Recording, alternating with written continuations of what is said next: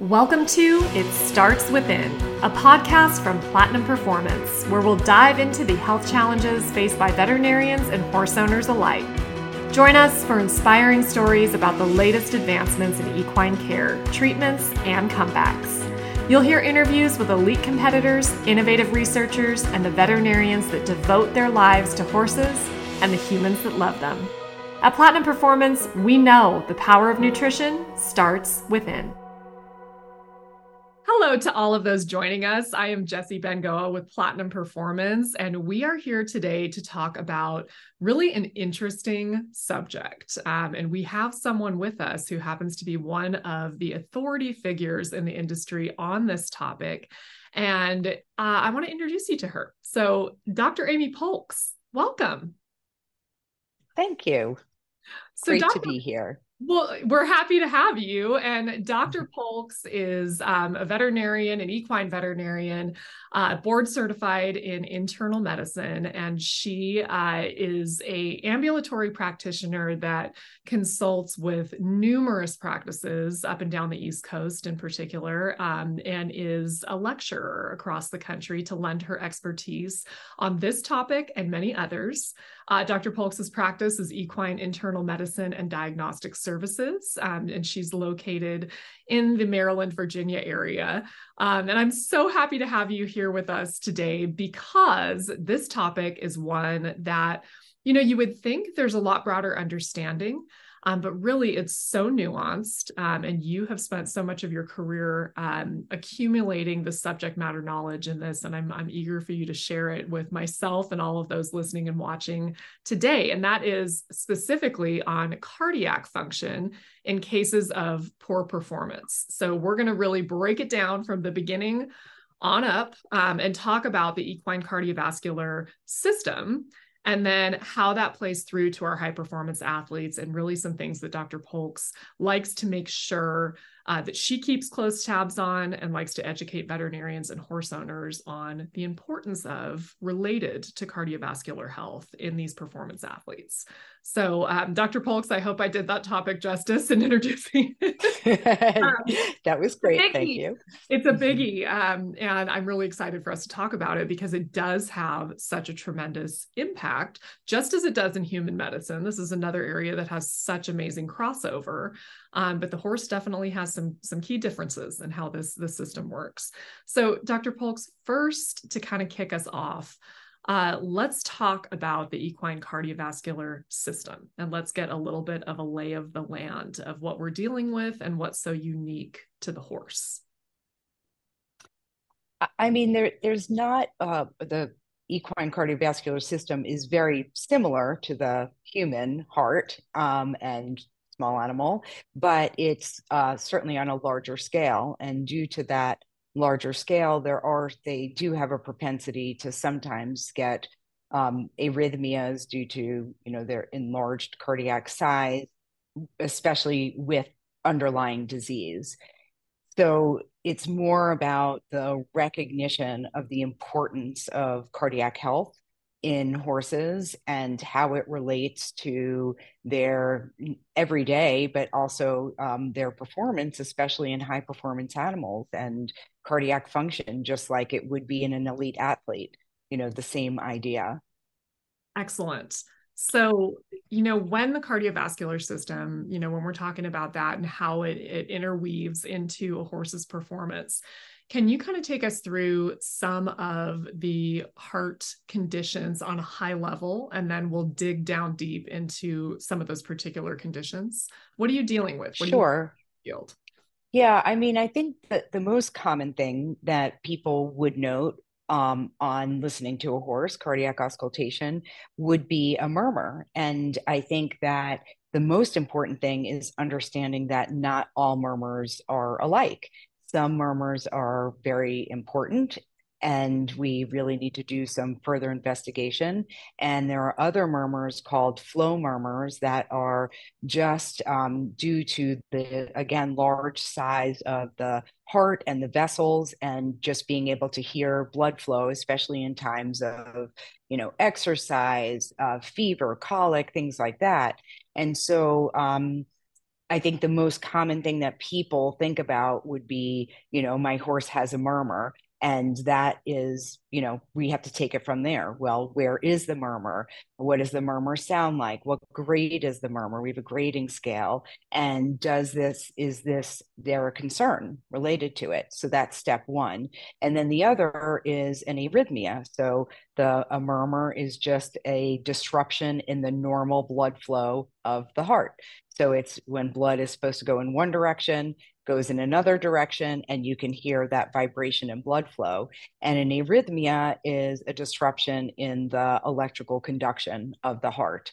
And that would be more akin to a heart attack. You know, those are like the devastating sudden events that most often occur with um, you know in these cases it has to do with a rhythm disturbance in in both humans and and horses Definitely. So let's break it down a little bit. You know, you mentioned murmurs, and that's obviously yep. a, a, fairly more common occurrence. Um, so take us yep. through murmurs and and educate us, if yes. you will, a little bit on what what absolutely you and what you are consulting with with your partner veterinarians um, on identifying these murmurs, classifying these murmurs, and kind of deciding what's our next step. That's great. So um, there's two types of murmurs. Systolic murmurs are a pumping phase murmur, so during the pumping phase of the heart cycle. Diastolic murmur is during the filling phase of the cycle. So that's first sort of identifying is the murmur a pumping phase murmur or a filling phase murmur. And then there's the location of the murmur, where we have the stethoscope on the chest lets us know where we are. Are we around the area on the left side of the the uh, horse, you would have the aortic valve and the mitral valve. That's the left side of the heart. And then on the right side, we would mostly hear the tricuspid valve and the pulmonic valve. And the horse's heart, back to it being so big that if there's problems that are occurring on the right side, you oftentimes cannot hear them from the left side. So you really have to be um, very careful that you listen to both sides of the horse's heart. And I may say that a few times during this uh, because it's a very important feature. So, first is is the murmur a pumping phase, a systolic, or uh, filling phase diastolic? And then it is what does that murmur uh, sound like, and where is it the PMI, which is the point of maximal intensity? Where can we hear it the most? And is it um, a grade one, which would be barely can hear it? Grade two, yeah, I can hear it um, you know, regularly and and uh, consistently. And then grade three and four, probably just a little bit of personal, but you can definitely hear it. You're not going to miss that murmur. And then on up to a five or a six. And a six is what we call where they'll have what's called a palpable thrill, where you could actually put your hand on the horse's chest and feel the vibration of the heart with the with the blood flow. So that's a you know pretty significant murmur. Okay, so Dr. Polkes, you've covered grading, you know, from the more mild to the extremely severe, which would be more in that grade five and six range. So, you know, I guess it boils down to so so why do we care? I mean, some of that is obvious, but but why is this such a concern in horses? What are we dealing with here in terms of the consequences of this abnormal blood flow? Yeah, and and that's really what it is. It's like it's not just that they have a murmur and that the blood flow is flowing in the wrong direction. It is exactly what you said the consequence of what that does to the heart. And when you have uh, blood flowing in the wrong direction, you can get enlargement of the heart. And with enlargement of the heart, where all the electrical conduction is, is in the heart uh, muscle wall. And so as that stretches, you can have abnormal rhythms. And it's again the arrhythmias that are probably more dangerous than the murmur itself. That's one thing. The other reason you would care would be with those murmurs, again, cause cardiac changes that can cause the heart to go into heart failure. And so, obviously, that's a significant consequence. So, it's not just the blood is flowing in the wrong direction and we have a murmur, it is what it does to the heart that will eventually cause the major problem. And that's why you know, we don't know. I can listen to a murmur and say it sounds like a grade one or a grade two or a grade three, but until I actually look at it um, you know, on ultrasound and uh, do an echocardiogram, I can't really tell exactly what's going on and where the blood flow is, what's causing the blood flow, and what the cardiac um, chamber sizes are, because that's the most important thing is is what it's doing to the heart. So it's really critical that that's what we look at.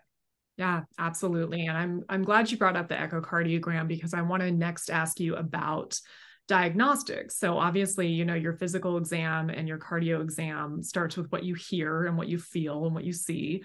Um, but what do you do to take it a step further in terms of more advanced diagnostics?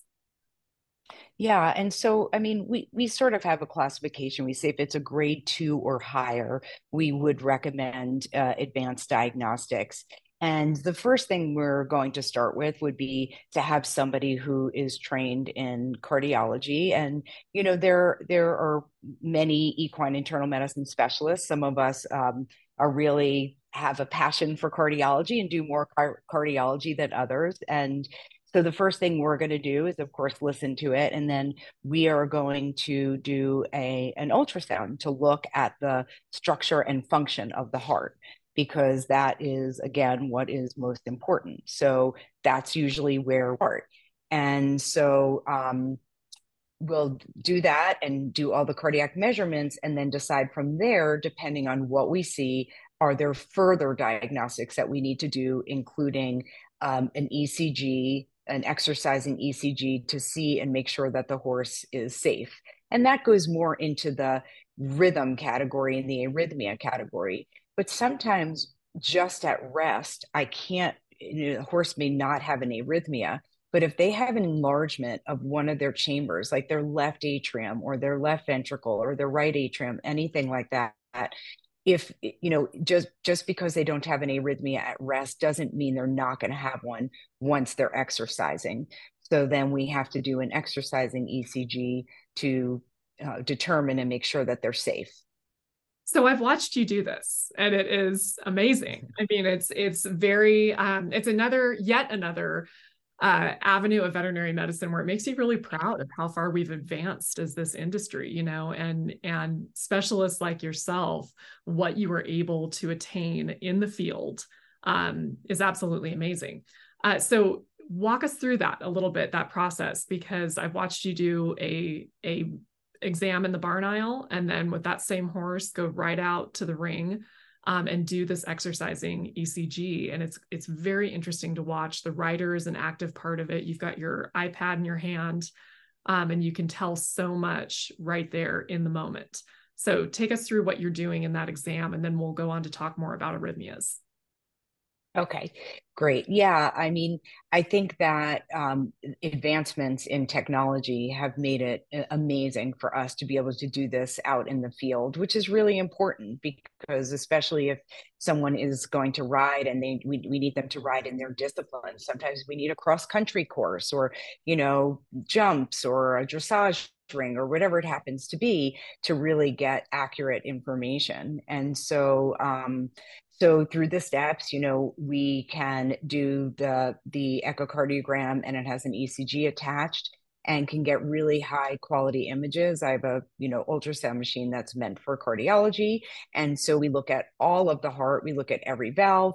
We look at um, uh, standard cardiac measurements and anything that we um, uh, may be concerned about looking for changes in the cardiac wall size etc and then if we determine that we need to do an exercising ECG, um, there's a couple of different ways to do it and different um, apparatus and um, machinery that does it. The televet would be the most common. That's what what I use. Piece of equipment, I should have said. That that's what I use, and um, that is you put ECG leads on. Sorry, Bluetooth problems. you put ECG leads on, and um, and you are able to real time see the horse's ECG and then take them out and do run them through an exercising test and be able to determine is there um, heart rate appropriate for every level of exercise? Are there any arrhythmias of concern? Is there anything that we see? I mean, there there are some times when I will stop the exercising test because I see things that are concerning and I'm concerned for the the rider. Other times we get all of the data, but then that data needs to be further analyzed after to really come up with a, a true diagnosis. Is the horse at this point in time are we seeing any arrhythmias of concern so that's what that looks like Sure. I mean, I, I, found it so fascinating when you were able to be out there doing that. one of the things I love about you um, that is so indicative of internal medicine specialists is that you work as a team with referring veterinarians, which is so nice because I think clients are innately trained to say, no, no, no, this is my veterinarian right here. Um, right. What's so nice is uh, you know i've seen this in you throughout so many years is that you you constantly make it clear that is your veterinarian but i'm right here to support them as a specialist when needed. And it's so nice to know that there's people with those that that deep knowledge and those specialties that veterinarians can go to for uh, a second opinion a deeper opinion um, and somebody that can really help target and pinpoint these issues in the horse. So i think that's a, a really neat advancement in our field um, is that collegial relationship that you share. Yeah. And I think you said it really well. And that's true because the veterinarian will hear the murmur and say, now we need to look at it. We go and we assess it, and then we discuss with the veterinarian because they're going to be the ones that are going to see the horse every day on emergency, time after time. We do, we, you know, this isn't a one point in time kind of exam because the heart is changing and things are changing. So we may want to see that horse again in three to six months or six to 12 months or once a year or whatever it is that we deem you know appropriate for that case but we're in contact with the uh, referring veterinarian and primary care veterinarian just so that they know what's happening and they can also help to counsel the the owners and make decisions. 100% same as in human medicine with a general practitioner and a cardiologist. So it works the same right. way um, and it's it's great. I think it's something that that is such a benefit to our industry um, but you know, you mentioned the arrhythmias, and we've talked about the exercising ECG. Uh, but let's dive a little bit deeper into the arrhythmias because this is yet another fascinating area of equine cardiovascular health, um, and one that can can stand to cause quite a few problems for horse and rider um, if not properly identified and treated. So let's uh, start with you know arrhythmias, an irregular heartbeat. Um, can you kind of take us through what we are dealing with in terms of arrhythmias, the different types, um, and what you're seeing in your patients? Sure. Um, I mean, so arrhythmias are, again, just a rhythm disturbance um, away from normal. Now, one type of arrhythmias that are common in horses that's not a pathologic is what's called second degree AV block. And it's basically they have very high vagal tone. And so some horses, when they have a very, they have a low heart rate, they will actually drop a beat. But if you take that horse and you just walk them up and down the aisle, you raise their heart rate high enough that um, it that will go away. That um, instantly you can tell, nope, that was just second degree AV block, very normal. We hear it all the time. And then you go into a higher degree AV block where they're dropping more than one beat at a time and um, and then get, can get into a period of time where if they were dropping long periods so if you can imagine they're having a beat and then they're going a long period you could have what we call a syncopal or fainting episode of course. And if that's happening while they're standing there that's very different than if it's happening while you happen to be riding them you know? So that's um that's one type of arrhythmia one of the most common types of arrhythmias in horses is um, atrial fibrillation and that does have to do with you know horses have very large atria they have a, you know large heart and we can see atrial fibrillation from a variety of things from if they have um, a murmur and they have blood flow leaking the wrong way so every time blood is going from the ventricle from the atria into the ventricle you have a bunch of blood going back into the atria that will enlarge the atria and over time as that atria gets bigger and bigger you can have a rhythm disturbance and they can go into atrial fibrillation. And there isn't a set point like when the atria is 14 centimeters, it will go. It's different for every horse. Um, some horses can have atrial fibrillation due to um, other things like anesthesia, electrolyte imbalances. Um, it has been seen with some supplements, like supplements that are high in iodine or kelp. And so there are other things that can cause a rhythm disturbance, but atrial fibrillation would be one of the most common. And so instead of the atria contracting, they're basically just fibrillating, they're not completely contracting. Um, APCs, which are atrial premature contractions, is another common one. And sometimes we can see these uh, after exercise. A horse may have one or two, and that's pretty much within normal. But if you're hearing a lot of them, that's not normal.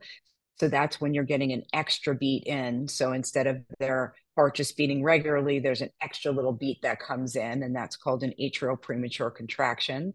And sometimes we're not sure why it happens, but there can be a problem in the atria, scarring, or something that causes that that um, beat to reroute. Um, and you know that's one thing that we may see. Uh, VPCs, ventricular premature contractions, those are coming from the ventricle, the bottom portion of the heart.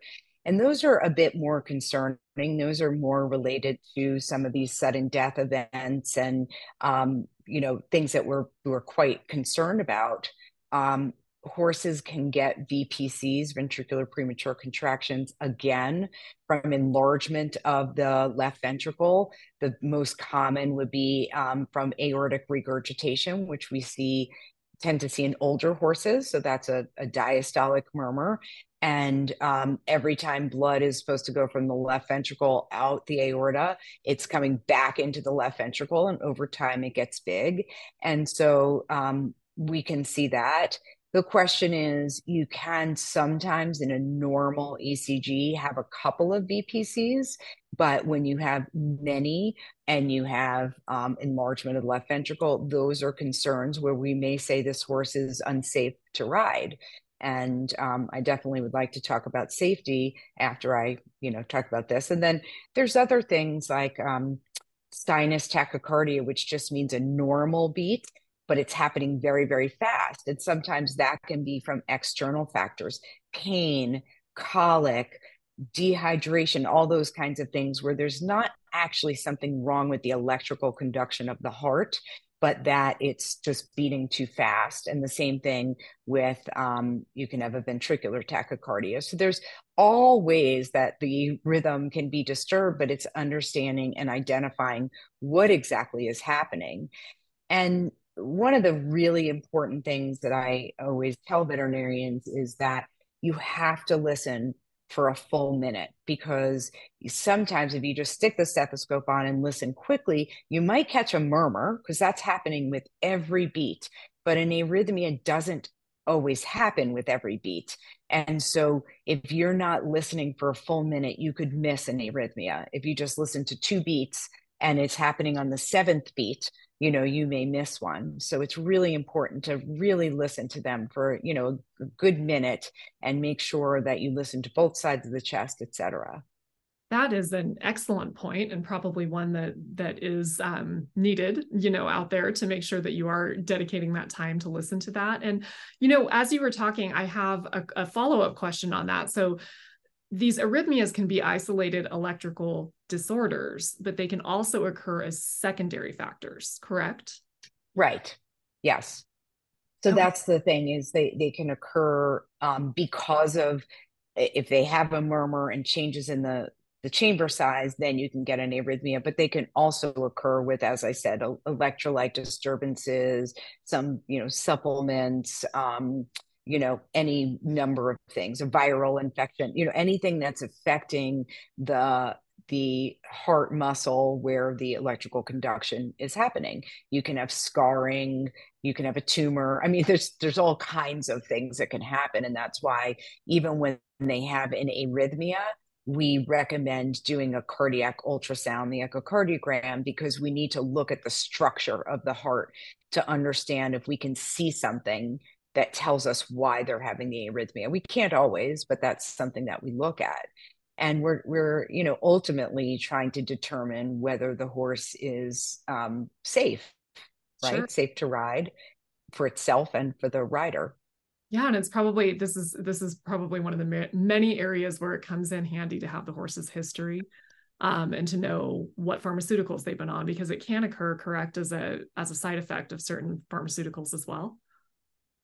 Yeah, it can. And I think, you know, it is, I always want to know in these cases pretty much everything that the horse is getting, you know, eh, their feed, their supplements, their medications, any changes, have they had surgery recently, you know, any of those things to try to figure out if we can determine where it's coming from and is it you know uh, arrhythmias can sometimes be transient. There's something called paroxysmal a- atrial fibrillation. That can be really difficult because if they're not always in atrial fibrillation but say they have atrial fibrillation while they're running a race you know that's um, not a great thing and that could be really difficult. And so we are constantly looking at ways to better monitor and be able to monitor horses to look for these changes absolutely and you know you did you did mention the safety aspect of it and you and i have talked about this quite a bit but i want you to walk us through that if you can because it really is it's a serious situation and it's one that definitely requires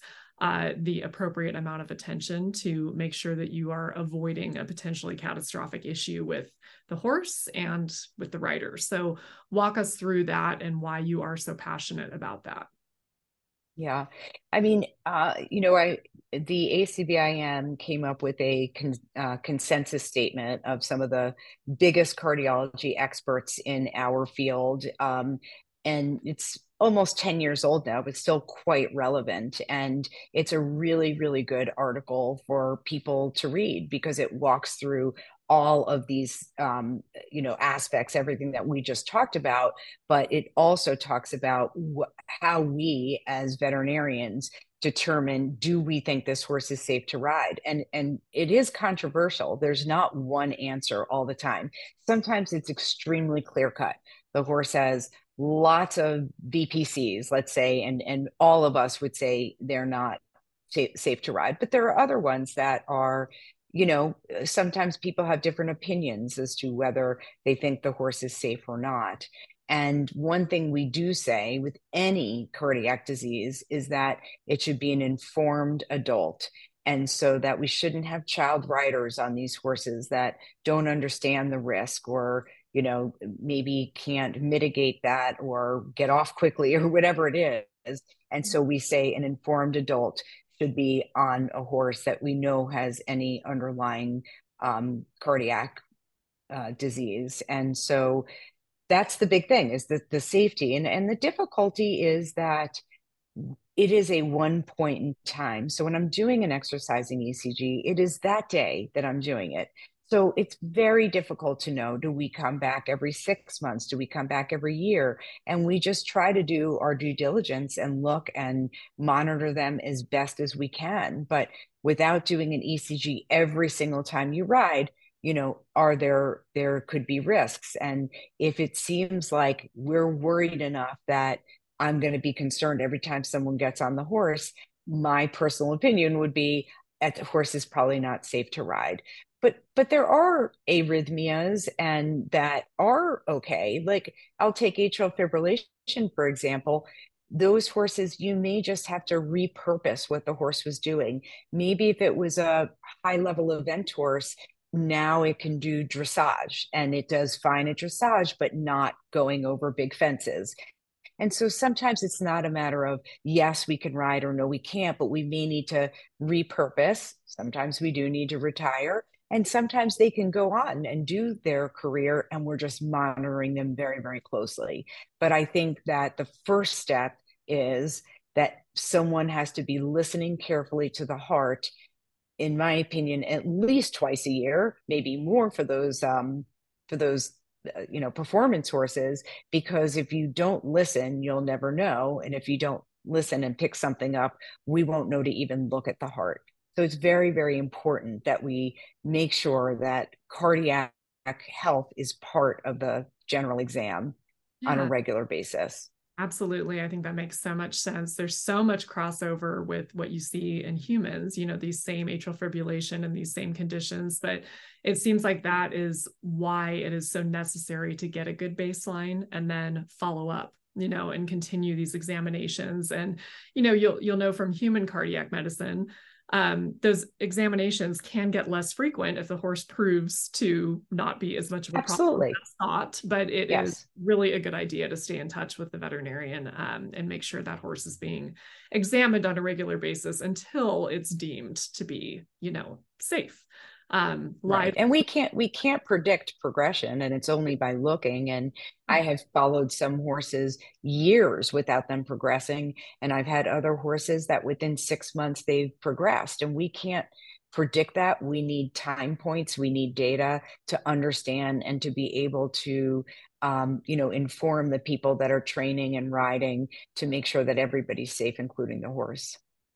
And we have that technology and we have that know-how now which is We such do. a great advancement it's a positive and it's something that you sure wish um, you know up front versus versus Right. after there's an incident so it's a it's a positive thing that this is out there and that there's people like you who are stewarding um, the specialty because it's so necessary Yeah, and we, we also um, there are things that that owners can do. So if I have identified a horse with a problem, I will sometimes recommend that they get there's like a, a polar horse monitor is one. There's other ones where they can actually put it on their girth and they can be monitoring their horse's heart rate, let's say. I also encourage owners to get a stethoscope and listen to be familiar with what their horse's heart sounds like in case they have any changes. Not not that they're going to do the whole exam or anything like that, but sometimes eh, you know in performance horses they get really comfortable with wow you know what when my horse is at a trot he shouldn't have a heart rate of 200 and something is wrong you know? And so that can help them to alert their veterinarian or me or any other person who's doing equine cardiology that wow we need to we need to look at this. So i think we do have to make owners part of the equation and when we can and let them help with the monitoring and they really they're very good. They know their horses. They know when something's not right. But if they get get comfortable with what their horse is doing and something is off they can alert somebody to come look absolutely because we can't be there every day no you know as much as we wish you were you can't Um, yes no, the more information, the better in this area, you know. And so, um, a, a team approach, a care team approach in veterinary medicine is usually the best way to go in all facets, um, but especially when we're dealing with the heart, you know, and something that can potentially be a major issue. So, um, you know, one thing I'm thinking as we're sitting here talking is, you know, take me through a day in the life, if you will, um, but on diagnostics. So, if you get a case in front of you um, and you are doing a cardiac workup on that case what does that look like? You know paint us a picture so we can understand. We've talked about the specifics of it but from the first time that you visualize that horse and you put your hands on that horse what are you doing start to finish during that appointment? Yeah. So i mean um, i usually first um, come in, examine, just uh, talk to the owner, examine the horse. Some of the things that I'm looking for are are history. You know, when when did you get the horse? How long have you had the horse? Has this murmur ever been, you know, heard before? If it has, when, you know, just trying to get any kind of historical information so we can understand when a murmur or an arrhythmia started. And sometimes there isn't, and sometimes there is, you know, information like that. And then I also get just general information on the horse. Is the horse performing well? Because, you know, a lot of times there isn't um, necessarily a performance issue that people relate to the heart, you know. So, well, you know, they, they are, you know, not um, so forward anymore when I'm riding them, or you know, they seem winded after we're riding, or these things. And it can or cannot be related to the heart, of course. But so I try to get a really good history on any concerns, current concerns with the horse. I also ask about diet, supplements, medications. And then I uh, do a full cardiac exam on the horse.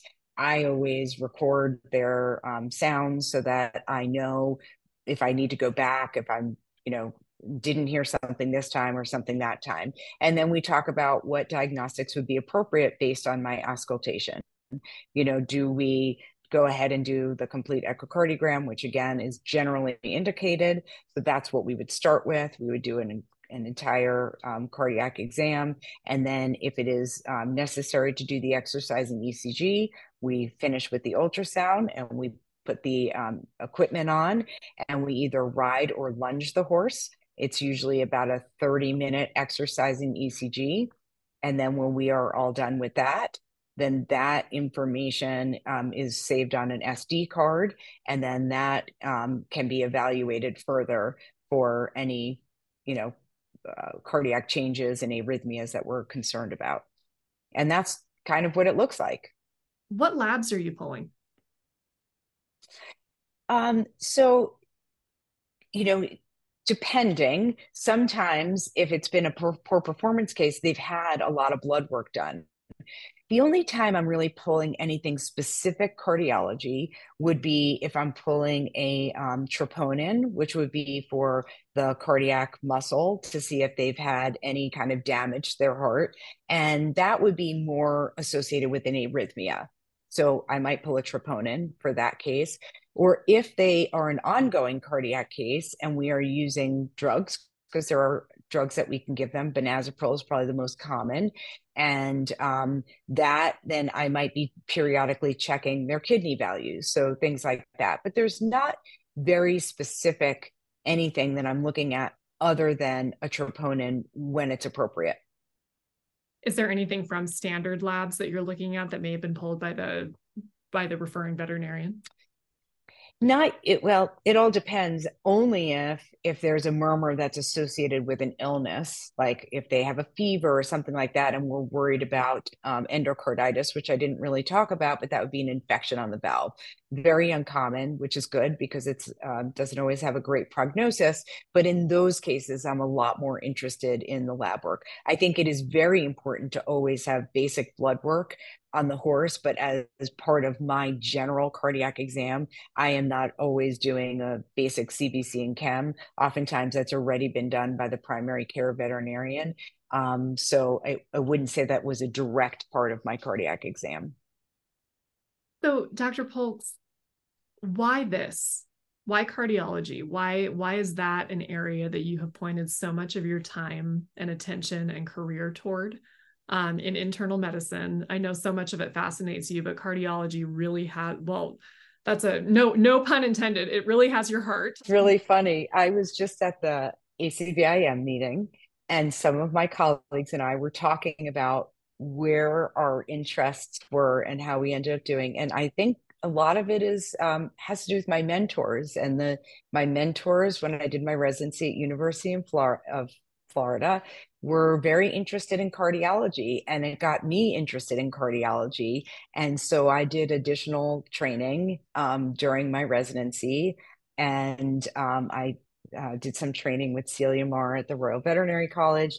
And then I just sort of continued on and I still do. I still do, um, you know, New Bolton Center puts on cardiology courses for internal medicine specialists like me who have an interest in cardiology. And we're still always learning and getting you know trying to improve our skills and our knowledge and going deeper and deeper and deeper in our understanding and our skills at this because it's it's not easy and um but i think it it really was goes back to my residency and when you see somebody else that's so passionate about something it makes you passionate and then it just really carried through and i i love it and i have just a really big interest in it and how it impacts the horse even even in health you know what these horses what these horses look like in health as well. Oh no. Did i lose you? Totally. No, I've got, yeah i've got you right here your airpods. That's always a pleasure right? Oh, oh um, my god. Okay. you know it's it's in,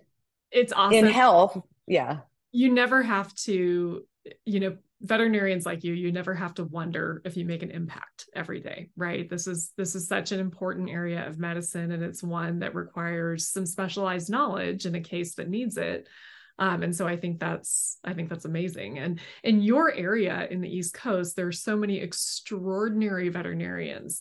But what i find really fascinating and admirable is that you have created this practice that works so seamlessly with so many of them um, but you really carved out a niche in the way that you are an ambulatory practitioner that consults with so many of these practices Um, and you are you're you're kind of a member of the team of a lot of different veterinary hospitals back east. Tell me a little bit about that because your practice is very unique. Thank you.